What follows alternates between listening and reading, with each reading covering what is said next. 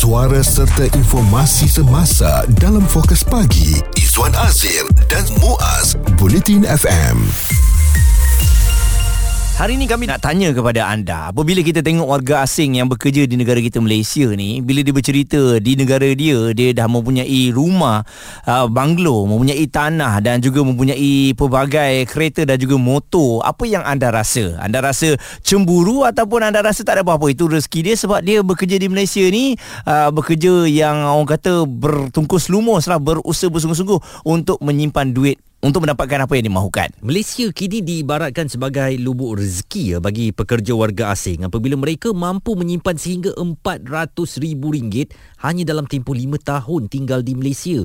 Malah rata-rata daripada pekerja asing tersebut terutamanya warga Indonesia dan Bangladesh berjaya menguasai beberapa pekerjaan termasuk dalam sektor perkilangan, pembinaan dan perladangan yang menawarkan gaji ribuan ringgit. Awak bayangkan kalau mate kita tu dia duduk dengan kita, dia makan kita kita sediakan tempat tinggal kita yang sediakan dia tak bayar api air duit gaji dia tu bulat-bulat hantar balik ke kampung memang uh, memang mereka ni boleh buat duit dan akhirnya boleh jadi kaya uh, tanpa pengetahuan kita. Okey dan uh, sekarang ni ada yang dah berani untuk meluahkan apa yang mereka rasa tau apabila mereka bekerja di negara kita ni. Ini antaranya Rahman yang merupakan seorang warga asing. Banyak orang asing guna nama warga.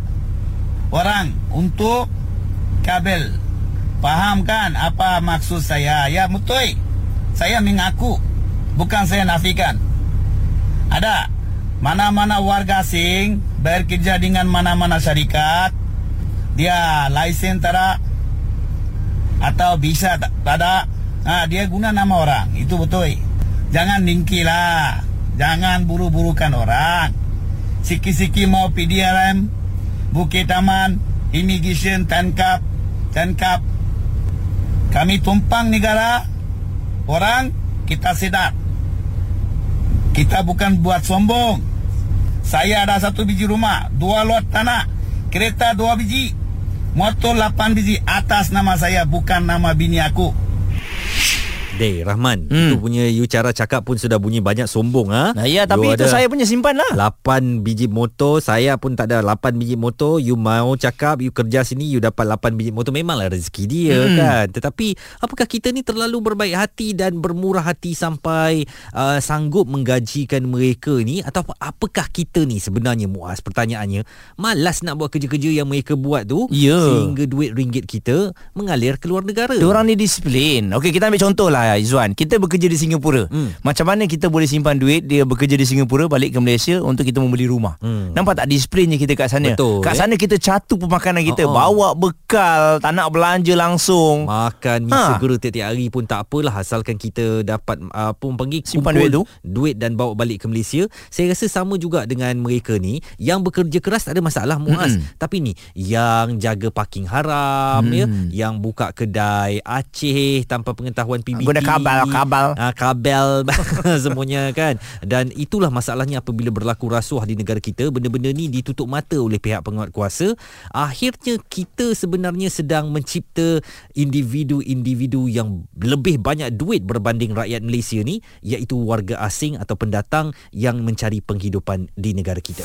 Isu terkini dan berita semasa hanya bersama Izwan Azir dan Muaz Bulletin FM sedang memperkatakan tentang tentang warga asing yang sebenarnya boleh kumpul duit dan mereka ni boleh dapat banyak duit sehingga menjadi antara jutawan ataupun mungkin orang yang begitu berada orang yang uh, kategori kelas atau standard hidupnya lebih tinggi di negara asal mereka hasil daripada tinggal dan bekerja di Malaysia. Okey, jangan ada yang uh, kata kami ni jealous dan sebagainya. Cuma kita nak lihat untuk anda semua bagaimana mereka ni boleh menjana semua pendapatan yang begitu tinggi. Let's say gaji dia 2000 tengah di Malaysia ni ya ada salah satu uh, yang berkongsikan ceritanya. 2000 dikirimkan di negara asalnya iaitu di Bangladesh. Manakala di survive dengan harga uh, dengan 500 ringgit saja untuk makan uh, dan tempat tinggal selalunya majikan dah bagi. Jadi anda bayangkan dalam masa 5 tahun dia target dia mungkin boleh dapat sampai 400 ribu dan sebagainya lah untuk membina seterusnya apa yang mereka nak buat sama ada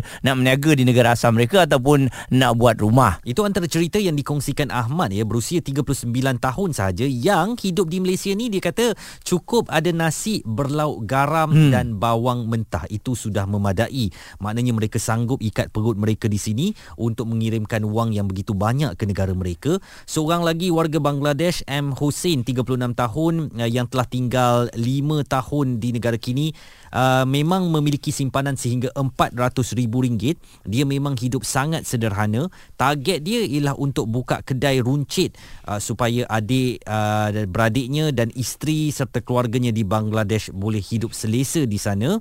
Jadi di Malaysia ni kalau dia susah pun tak mengapa asalkan pada hujung bulan dia boleh kirim duit ke kampung. Jadi bagaimana displaynya mereka tu untuk mendapat uh, pulangan ataupun keuangan yang kukuh? Adakah kita sanggup melakukan perkara yang sama? Itu benda yang betul dia buat. Tetapi tahukah anda ada juga warga uh, luar negara ni yang telah pun membuka kilang pakaian secara haram di Malaysia. Ah. Ada seorang warga Bangladesh yang bergelar jutawan uh, telah pun ditangkap kerana dia ada empire perniagaan di Zuan di Pandai. Amboi. Dia buka kilang secara haram di Malaysia ni dengan mengupah pula pendatang asing sebagai pekerjanya. Itu yang masalah kita bukanlah kata tadi nak dengki dengan kejayaan mereka tapi kalau mereka duduk di sini dan melakukan kerja-kerja yang tidak mendapat kebenaran tanpa lesen dan sebagainya itu yang boleh menyebabkan uh, mereka ni jadi kaya raya tetapi uh, secara laluan yang salah lah ya secara haram ya. Dan ini tak sepatutnya berlaku. Pemantauan daripada pihak berkuasa perlu dilakukan supaya mereka ni tak terus membesarkan empire mereka. Uh, kemudian naik hidung mereka tu merasa tinggi diri. Dan itulah macam tadi tu kan uh, dia boleh sound kita. Dia kata janganlah lapor-lapor ke immigration ke polis Bukit Aman dan sebagainya. Eh eh takkanlah kita nak tengok begitu saja dan lap, uh, tak uh, diamkan sahaja mm-hmm. sedangkan apa yang mereka lakukan itu salah. Fokus pagi Izwan Azir dan Muaz. Komited memberikan anda berita dan info terkini Bulletin FM apa khabar agaknya sahabat-sahabat kita warga asing yang sedang bertugas kepada hari ini. Hmm. Uh, kami kami tak ada masalah kalau anda masa secara sah ya, Betul. ya bekerja sebaik mungkin. Hmm. Kalau anda kaya, anda banyak duit di negara asal itu rezeki masing-masing. Cuma masalahnya sekarang ada di antara mereka yang bertindak lain macam sikit. Hmm. Dia dah ada empire dia sendiri dalam masuk secara haram. Lepas tu dia boleh rekrut pula parti-parti yang ada di bawahnya. Maklumlah ambil daripada negara yang sama. Kalau ditanyakan kepada saya, ada tak kenal warga asing asing yang baik. Eh, eh ramai. ramai. Oh, saya ingat lagi Ali dekat stesen Shell dekat dengan Sri Pentas ni Mm-mm. memang sentiasa murah dengan senyuman. Dia kerja keras nampak daripada pagi sampai malam uh, untuk kumpulkan duit dan hantar pulang ke kampungnya. Jadi kalau macam tu kita tak ada masalah ya tetapi mereka yang suka ambil jalan belakang untuk mengumpul kekayaan kemudian naik pula tocang dia belagak dengan rakyat Malaysia itu yang buatkan kita marah. Kita ada Firdaus dari uh, Shah Alam. Apa pandangan anda tentang warga asing yang boleh jadi jutawan tinggal di Malaysia ni Firdaus? Um, bagi saya memang tak terkejut lah kalau dia orang uh, macam Izzuan dengan Muaz cakap untuk dia orang kumpul duit sebab bagi saya kalau bandingan kita ni kenapa kita tak boleh nak kaya macam dia orang sebab bagi saya dia orang komitmen tak ada pun. Hmm. Ha, macam kita banyak komitmen contoh kalau kita dapat gaji sehari pun dah kena fikir nak bayar kereta, nak bayar rumah. Maksudnya kalau saya sebagai seorang suami nak kena bagi duit belanja untuk uh, isteri dan anak-anak. Mm-hmm. So bagi saya pandangan saya tak tak mustahil lah kalau kita nampak dia orang ni kaya tapi macam Izzuan dengan Muaz saya setuju. Kalau dia orang kaya tapi dia orang still uh, maksudnya memandang ke bawah dan tidak mendongak ke langit dan bagi saya tak ada masalah. Tapi ada juga yang saya jumpa yang jenis memang yalah dah ya, sebab dia orang ni kadang-kadang saya perasan terutama sekali wang, uh, warga Bangladesh ke Pakistan dia orang senang adapt dengan bahasa kita kan. Mm-hmm. so kadang-kadang yalah dia orang mungkin nak tunjuk lagak mereka ke ataupun mungkin tunjuk yang dia orang ni sebenarnya lagi pandai daripada kita ke.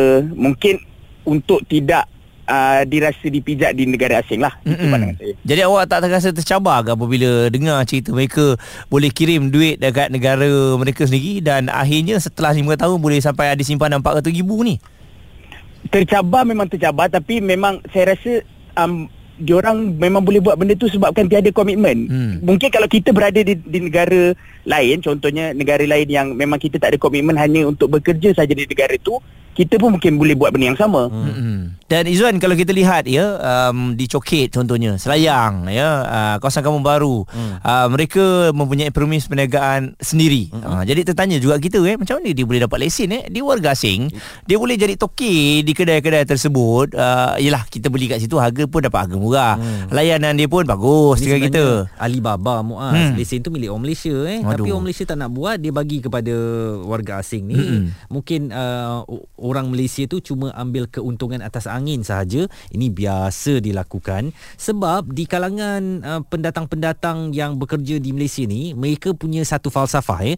Kalau dah datang Malaysia susah payah tapi hidup tak kaya kemudian hari, Mm-mm. buang masa saja ada Betul. dekat Malaysia ni. Sebab itu mereka bekerja begitu keras, mereka berusaha untuk um, menyenangkan ahli keluarga mereka di kampung halaman. Dekat sini mereka hidup makan nasi berlaukkan garam sekalipun tak mengapalah. Asalkan nanti matlamatnya mereka boleh hidup senang dan kita lah rakyat Malaysia ni sama ada nak terima dengan terbuka ataupun mungkin nak memandang mereka dengan sedikit iri hati macam mana mereka boleh kumpul duit banyak macam tu dan kita ni uh, tak kaya-kaya juga walaupun berada di tanah air sendiri. Saya teringat semalam ada video tular ada seorang uh, pengantar makanan di Singapura hmm. yang mengeluh apabila tugas mereka telah diambil oleh orang Malaysia. Hmm. Ha, jadi begitulah apa begitulah, yang kita kan? rasa ya. Oh. Ha, kita sanggup bekerja di Singapura walaupun penat macam mana pun janji kita dapat uh, amount yang banyak dan kemudian kita simpan kita disiplin kita boleh dapat uh, dalam amount yang ribu dan akhirnya kita boleh beli rumah cash hmm. oleh kerana bekerja di Singapura saya yakin begitu juga apa yang berlaku untuk warga Bangladesh mereka mendisiplinkan diri mereka untuk perkara yang sama meletakkan 5 tahun saja bekerja hmm. di sini nanti balik di negara mereka jadi okey perbezaannya antara rakyat Malaysia yang bekerja di Singapura dengan warga asing yang bekerja di Malaysia ialah kita mengikut